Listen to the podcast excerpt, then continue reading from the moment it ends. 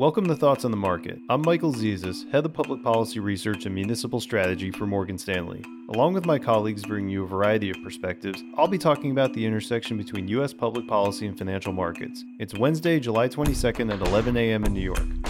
As Washington, D.C. comes to life this week with Congress back in session, state capitals around the country are eagerly watching what their federal government counterparts will negotiate in terms of another round of fiscal stimulus for the economy. That's because state governments are hoping DC helps them fix some pretty substantial budget holes that opened as a result of the COVID 19 recession, leading to precipitous drops in tax revenues. And investors should care too, because if these holes aren't plugged, we can expect headwinds for markets and the economy.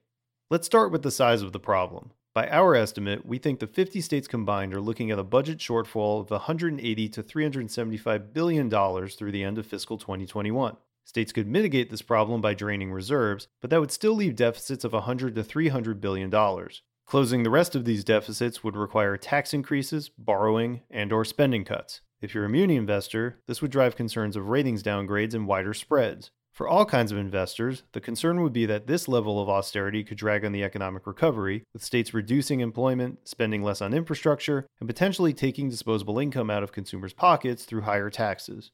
Fortunately, we think DC is going to deliver and largely mitigate these concerns.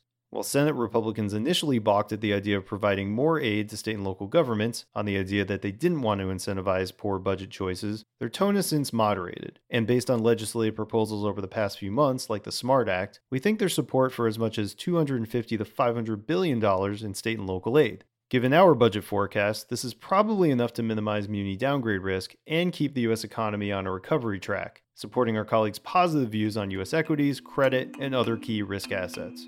Thanks for listening. If you enjoy Thoughts on the Market, please take a moment to rate and review us on the Apple Podcast app. It helps more people find the show.